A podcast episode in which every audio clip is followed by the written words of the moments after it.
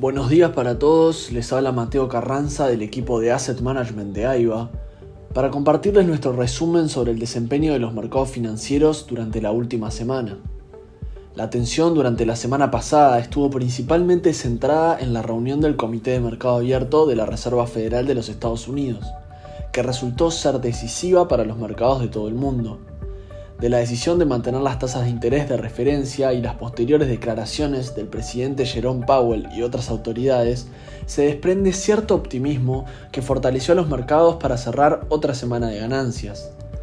El índice Dow Jones lideró la suba de los mercados estadounidenses, cerrando la semana un 2.9% al alza, seguido por el Nasdaq Composite, que creció un 2.8%, y por último el S&P 500 que se mantuvo constante el viernes pero consiguió cerrar la semana un 2.5% arriba. Un día antes de la tan esperada reunión de la Fed fue publicado el índice de precios al consumidor o CPI de noviembre. Las cifras mostraron que el índice se desaceleró a un 3.1% al mes pasado, bajando desde el 3.2% en octubre. Mes a mes, la lectura cayó ligeramente en un 0.1%, por debajo de los pronósticos de los economistas que habían anticipado que se mantuviera constante respecto al mes anterior. Después de los datos, las apuestas a favor de un recorte de tasas en la primera mitad del año se mantuvieron fuertes, mientras los inversores esperaban con ansias la decisión de tasas y la declaración de la Fed el día siguiente. La Reserva Federal mantuvo las tasas de interés estables el miércoles por tercera reunión consecutiva y señaló que se espera que la inflación se enfríe más rápido de lo inicialmente anticipado. Aunque había incertidumbre antes de la reunión sobre lo que revelarían las nuevas proyecciones económicas de la Fed, especialmente en cuanto a la trayectoria de las tasas de interés, la Fed no decepcionó a los mercados. El nuevo dot plot no solo indicó que la Fed probablemente no subiría las tasas nuevamente, sino que también señaló la posibilidad de tres recortes de tasas el próximo año, más de los dos recortes que se habían indicado en las estimaciones de septiembre. Las estimaciones también sugieren siete recortes en los próximos dos años, llevando la tasa de fondos federales al 2.9% para 2026, muy por debajo del rango actual del 5.25 al 5.5%. Antes de la reunión, se esperaba que, en sus declaraciones, Jerome Powell calmara las expectativas agresivas de recortes para el próximo año, ya que hace apenas dos semanas advirtió que era prematuro especular sobre cuándo la Reserva Federal podría recortar las tasas. Sin embargo, el presidente de la Fed no ofreció la resistencia que muchos esperaban, avivando un optimismo renovado de que los recortes de tasas comenzarán tan pronto como marzo. En este contexto, en una entrevista el viernes, el presidente de la Reserva Federal de Nueva York, John Williams, declaró que en realidad el comité no está hablando de recortes de tasas en este momento y que cree que es prematuro pensar en hablar de eso. Algunos analistas interpretaron la aparición de Williams como un intento de reformular el mensaje que los mercados recibieron de los comentarios de Powell, con el fin de calmar las expectativas cada vez más fuertes de que la Fed recortará tan pronto como marzo. Las solicitudes de subsidio por desempleo cayeron en 19.000 en la semana, significativamente por debajo de las expectativas de los economistas. Algunos analistas continúan viendo un debilitamiento sustancial en el futuro, en particular de las pequeñas empresas que están enfrentando presiones debido a tasas de interés más altas que han aumentado sus costos mensuales de operación. Hasta ahora, la suba de tasas ha sido un factor detrás de la desaceleración en la contratación, aunque aún no se haya traducido en despidos. Las ventas minoristas, publicadas el jueves pasado en Estados Unidos, subieron inesperadamente en noviembre, ya que la temporada de compras navideñas comenzó de muy buena manera gracias a los fuertes descuentos, lo que probablemente mantendrá la economía en un camino de crecimiento moderado en este trimestre y aliviará aún más los temores de una recesión.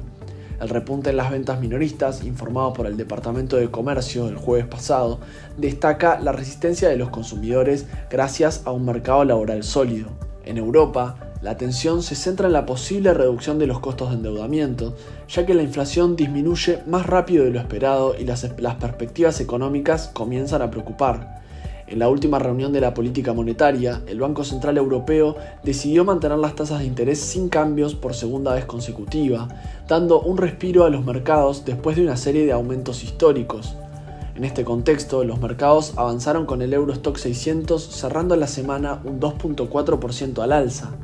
Sin embargo, los mercados están ansiosos por saber si el BCE proporcionará alguna indicación sobre cuándo podría comenzar la reducción de los costos de endeudamiento, especialmente después de que la inflación en la eurozona se desacelerara más rápido de lo anticipado, alcanzando un 2.4% en noviembre, un mínimo de más de dos años y cerca del objetivo del 2% del BCE. Las expectativas de recortes en las tasas se han adelantado y algunos ahora prevén una primera reducción en abril, varios meses antes de lo inicialmente pronosticado. Por otro lado, luego de que el Banco de Japón afirmara ver poca necesidad de apresurarse en corregir su política monetaria ultramoderada y contagiados por el optimismo generalizado a nivel mundial, el Nikkei avanzó un 4% en la semana, China, sin embargo, no tuvo la misma suerte, ya que a principios de la semana pasada se publicaron datos que colocan a su economía en terreno deflacionario, alimentando la preocupación sobre el futuro de la demanda del gigante asiático. En este contexto, la bolsa de Shanghái cerró la semana un 0.2% a la baja. Por otro lado, el precio del barril de petróleo creció un 0.8% en la semana, después de que fueran publicados los inventarios de petróleo crudo en Estados Unidos y cayeran 4.3 millones de unidades, mientras los analistas esperaban ver una caída de 600.000. Adicionalmente, esto ocurre en un contexto de cierre de año, en donde varias reuniones han dejado ver la intención de que la oferta de combustibles fósiles sea reducida en el próximo año. Adicionalmente, en el plano corporativo, Occidental Petroleum Corporation anunció el lunes que llegó a un acuerdo para adquirir la empresa de perforación de petróleo Crown Rock por 12 mil millones de dólares, ya que la importante empresa petrolera busca expandir su presencia después de que ExxonMobil cerrara un acuerdo de adquisición de 6 mil millones de dólares con la empresa de Pioneer Natural Resources a principios de este año. Por otro lado, las acciones de Snap ganaron más del 12% después de que Wells Fargo mejorara la calificación de la empresa y elevara su objetivo de precio desde 8 a 22 dólares por acción. Esta suba refleja mejor mejoras en el sector publicitario de Snap por primera vez desde los cambios de privacidad de Apple en abril de 2021. Por último, las acciones de Pfizer cayeron más del 7% en la semana después de que el fabricante de medicamentos pronosticara ventas para 2024 sustancialmente por debajo de las expectativas anteriores, principalmente debido a la disminución de la demanda de vacunas y tratamientos contra el COVID-19.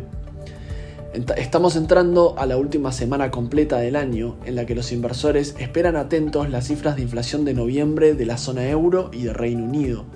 Adicionalmente, los analistas seguirán analizando la evolución del mercado laboral estadounidense a partir de las nuevas peticiones de subsidio por desempleo y estarán atentos a posibles señales de la autoridad monetaria acerca del curso futuro de su política.